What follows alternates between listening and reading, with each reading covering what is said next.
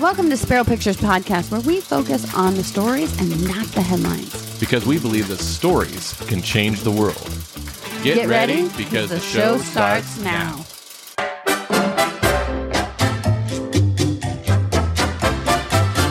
Hey, Sparrow Pictures crew. I'm back again by myself. My wife is down at a film festival down in Orlando. She's on the red carpet, as you can see. And one of the projects that we're working on, The Glitch, which we've talked about on some other broadcasts, actually won Best Student Project because the proof of concept was created all by students, which is really, really cool for us because we have been a part of a lot of film classes, and we used to teach film classes and do whole courses. We did that for like 5 years. It's actually where we met producer Alex. And so it's a near and dear to our hearts to see the next generation coming up. And so congratulations to Kate and Zach and the Tonkins. And we just love them and so excited to work with them on this upcoming project. And but tonight we've got Diane Venora, and she and I are going to talk about directing actors and kind of like what that relationship looks like. It's going to be really, really fun. We've got a lot of clips to show you. And Diane, unfortunately, doesn't have the greatest internet connection, so oftentimes she will freeze, but you can still hear her. So, so stay tuned when that happens, and because what she has to say is so important and so rich that it'd be a shame if you tuned out. But it's really, really, really great show. I'm really excited to talk to her about this. But before we talked about that, I've been doing a lot of writing lately, and writing is. I was talking to my daughter Abigail and. Writing is such a process, right? There's so many people that just think that if you're a writer, it just comes out of you naturally and you never have to do any kind of refining or any kind of, it's just, you just poop it out. And it's actually a lot more of a process, and it really takes a lot of brain power. And so brain candy is one of the things that I have really, really loved as I've been digging into this writing, because it really focuses concentration. It helps give your brain the nutrition that it needs and a lot of other stuff to help you keep focused. And it's all natural. And Jason Dean has actually talked about it being kind of like Adderall, but natural. And but it's not addictive or anything like that, but it's the best stuff that you can use to stay focused, and especially with all of the brain fog and everything else that's been going on with, not only COVID, but then, the electronic devices and everything that just we use every single day. Some of these frequencies they mess with your mind. But brain candy is a way that you can fight back. Go to healthwithspiro.com and get some today. You'll absolutely love it. All right. So, without further ado, we're going to bring Diane on. We're going to show some clips. We're going to be talking about, like I said, acting and directing, kind of a little bit more specifically in depth about that. And you're absolutely going to love it. So let's bring on Diane. Well, Diane, my friend, how are you, my dear? I am well. Good to see you again. Yes, I know. And unfortunately, my beautiful other half is not here with me. But she is down doing amazing things down in Orlando, and also getting the chance to spend time with our grandbabies because they're down there in Orlando now. So, oh, hi, Joy. Yes. So, but I'm excited because we get to talk about actors and directors and the relationship that's there, because a lot of people don't understand that there's a lot of nuance there, and there's different approaches. And you've worked with some of the best directors. Yes.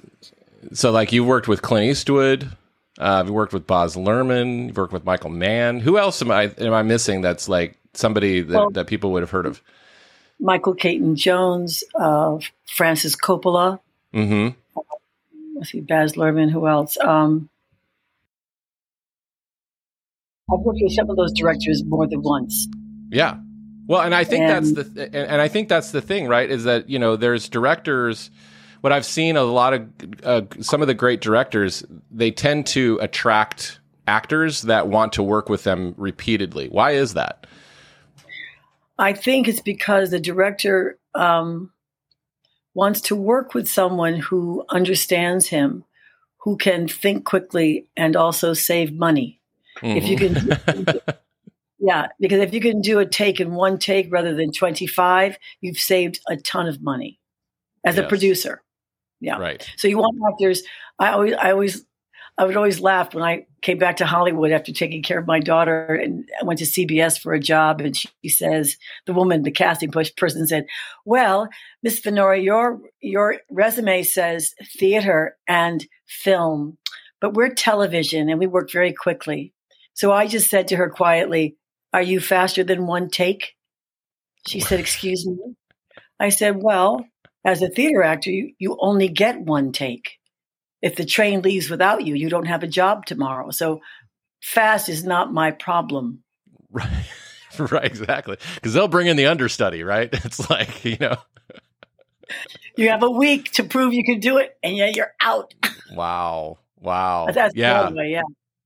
So just real quick, because we're going to show some clips of some of the scenes, and you actually recommended these scenes from some of the movies that you were in. But before we get into that, what are some of the mistakes that you've experienced directors committing when it comes to actors?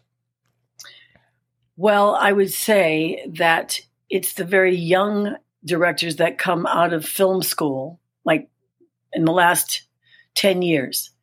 They're brilliant technically, but they don't seem to understand sometimes what the scene entails on a certain level. So they'll just say, "Well, can you make it faster? Or can you make it funnier? Or could you be more angry?" And of course, that's death to an actor who's going for a result. And if he's not trained really well, then he will end up with a cliched performance, and the director will not be very happy about that. So the more training, like for me, when I have a young director like that, I just translate what he said. Mm-hmm. So if he says, "I need it faster," then translate to me is the need has to be greater, so that I know how to play it. But I don't correct him. I don't teach him anything. Unless it's like where he has a problem with time and he's covering this person at this end of the table and this person at this end. I said, "May I make a suggestion so you don't have to do all these over the shoulders? Can we do a two-shot? I'll just sit closer to him and the camera can get both of us in less time." Oh, okay. Yeah. Wow. Yeah. You want to be helpful. When there's a young director, I like to be very helpful because I just wish that every director would take acting classes. Mm-hmm. Yeah. And they have some acting classes for directors that are superb. Well, and if you, one other thing I was just going to bring up, and you kind of actually brought up something that Judith Weston hits pretty hard in her book. Yeah.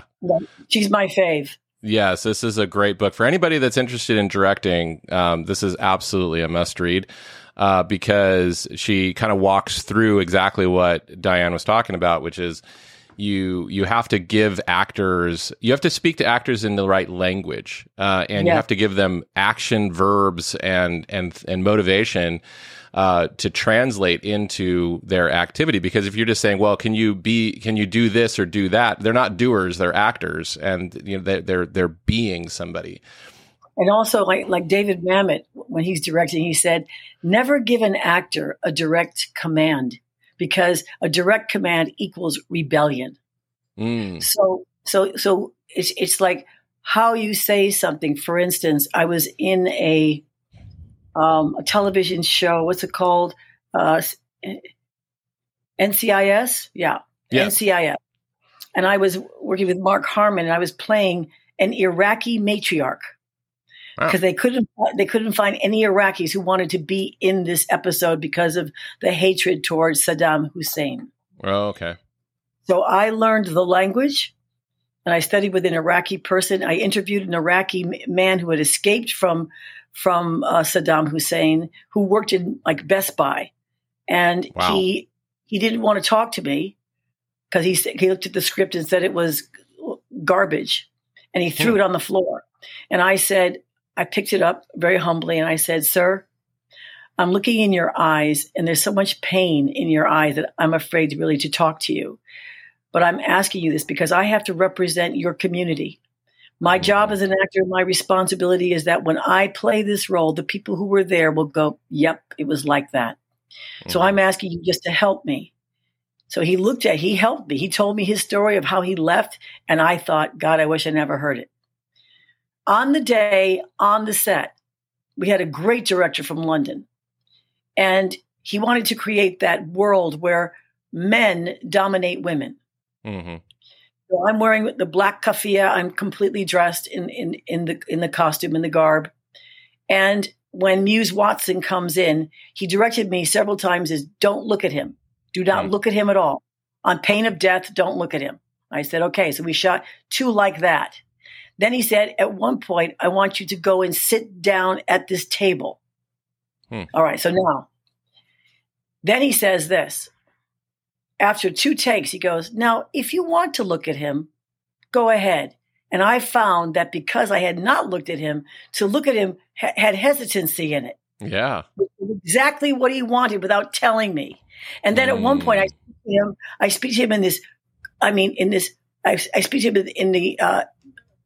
the language, the Iraqi language, with this curses coming out of my mouth. And when I said it to him in such passion, I began to shake and I needed to sit down rather than just sit down. Mm-hmm. So when I was finished, the producer went to my voice coach and said, so where did you find the Iraqi actress? He said, no, that's Diane Venora. Diane Venora from the table read? He goes, well, yeah. He goes, oh my gosh, she's like completely different. He goes, well, that's what she does. That's the job, right? Wow. So yeah. That's a good example of a terrific director who's a theater director, by the way, in London. So by giving me don't look, and then whenever you want to, oh, then it can I? I was just, it was beautiful to watch. Wow. Yeah, no, I see it. And that's the thing that I think a lot of people are really interested in film and the different, roles and things like that. And as you know, it's like, people that get into it, they're just like, they know like, oh, there's a writer and there's a director and there's an actor like that's, and they kind of like, well, this is what I want to do. Or but there's so many different roles. And so from your point of view, what is a director's primary function on a film, like just a film, not TV, but on a film? I think